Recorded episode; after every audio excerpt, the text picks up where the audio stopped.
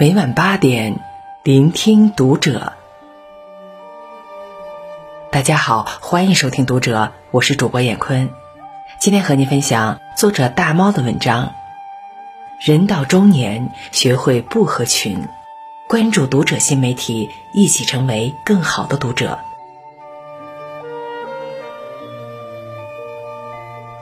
成熟的中年人都是独立的个体。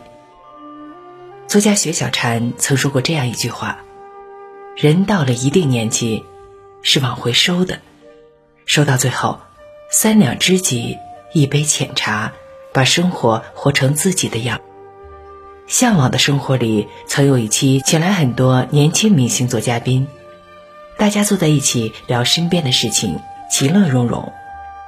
但一向以高情商著称的黄磊却表现很是疏离，直到老朋友来了。他才展开笑颜。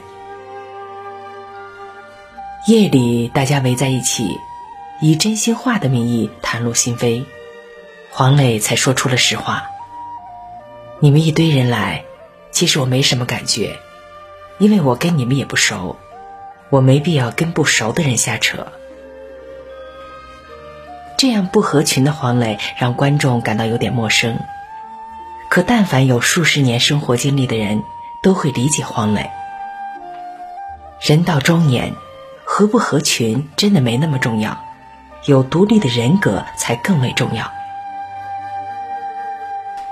真正成熟的中年人，不会为了迎合别人而打乱自己的节奏。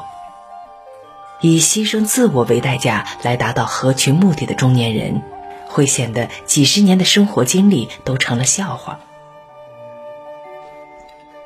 余华曾在《在细雨中呼喊》一书中写道：“我不再装模作样的拥有很多朋友，而是回到了孤单之中，以真正的我开始了独自的生活。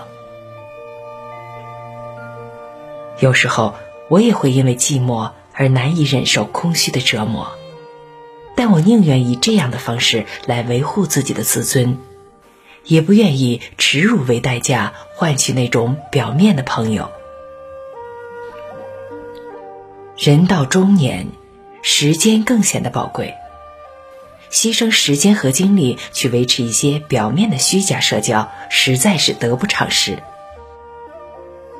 成熟的中年人都会在漫长岁月里将自己打磨成独立而强大的个体。人到中年，需要自己的空间和自由。著名的《经济学人》杂志把亚洲中年人称为“三明治一代”。他们上有老，下有小，不论在工作上还是在家庭中，都是顶梁柱，背负着全家的花销，肩负难以承受的压力。这样的中年人。似乎是最没有独立空间的一群人，可也正是这个阶段的人，才最需要自己的空间和自由。《礼记》有云：“此谓成于中，行于外，故君子必慎其独也。”人到中年，容易被外界的压力逼迫到喘不过气，内心最需要的是自己的空间和自由。陈道明作为老戏骨，不但演技颇受好评，而且才华过人。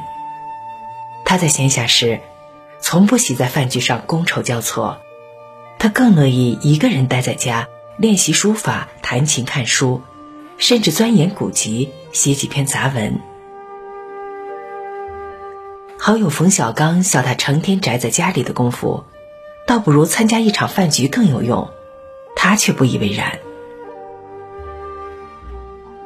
如果人生都要追求有用，不能获得真正的自由，又有什么意思？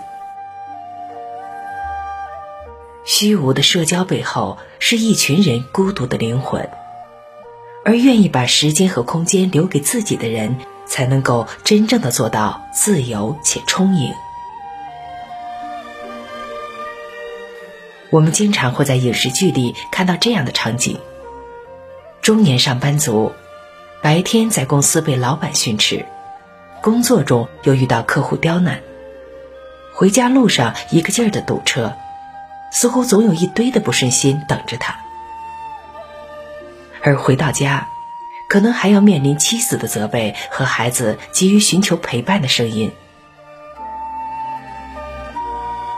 所以，当电视剧演到这里时，我们总会看到那个满身不顺心的中年人在家门口的楼下，坐在车里，点上一支烟，享受这一天当中唯一一刻属于自己的时间。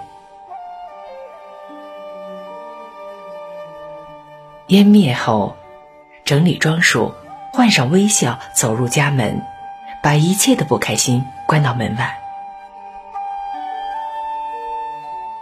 中年人是需要自己的空间的，不管是车里、书房里，或是某一家爱吃的餐厅，在最烦心的时候，可以有一个空间是真正属于自己的，可以放松下来的，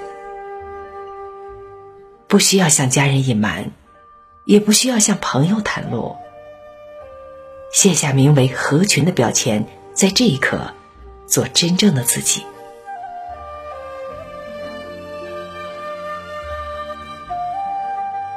不合群的中年人，都活出了自己。记得《济公》里的主题曲歌词很有意思：一半脸儿哭，一半脸儿笑，是哭是笑，只有我知道。一半脸儿悲，一半脸儿欢，悲欢离合，人间是常道。这歌词的背后。不就是大多数人活了半辈子才明白的道理吗？人生这场旅途，会有无数人与你同行，但都不会一直陪你走下去。过了大半辈子才明白，只有活出自己才是最有用的。能够无视非议、不在乎他人看法的人，才能活出真正的自我。我们虽无法阻止岁月在我们的脸上留下痕迹，但我们可以不让世俗影响自己，变成与路上的张三李四无异的人。奥运游泳纪录创造者菲尔普斯，从小因轻度自闭，后来长大训练时，也不喜欢同旁人交流，只是专注于自己的游泳训练。著名作家巴金，在创作他的三部曲时，几乎不与当时主流文化界的人接触。他不愿参加组织，也不关心文艺界的分歧，只是专心写自己的作品。朴树不善言谈，从不喜与圈内人打交道，很少频繁出现在人们视线中，只是默默做着自己喜欢的音乐事业。他们并没有因为不合群而失去自己的事业，相反，因为不合群，他们反倒更加专注于自己想做的事。不合群的人，都把时间留给了自己，不断提升自己，活出了真正的自我。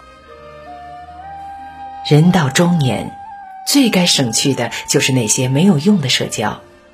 只有将圈子缩小一点，才能把最想留的人留住，把时间给予最珍贵的家人和最真心的朋友。更重要的是，给自己自由，少了很多唠叨，清清静静的生活，才是中年人最有福气的生活。人到中年，大半辈子过去了。时间、人情冷暖，见识了个遍，内心更明白，唯有靠自己才是最现实的。不合群没有什么不好，活得高级的人，往往都是享受一个人的状态的。爱而不得的，学会放弃；融不进的圈子，不要硬挤。人到中年，要学会不合群。好了，文章分享完了。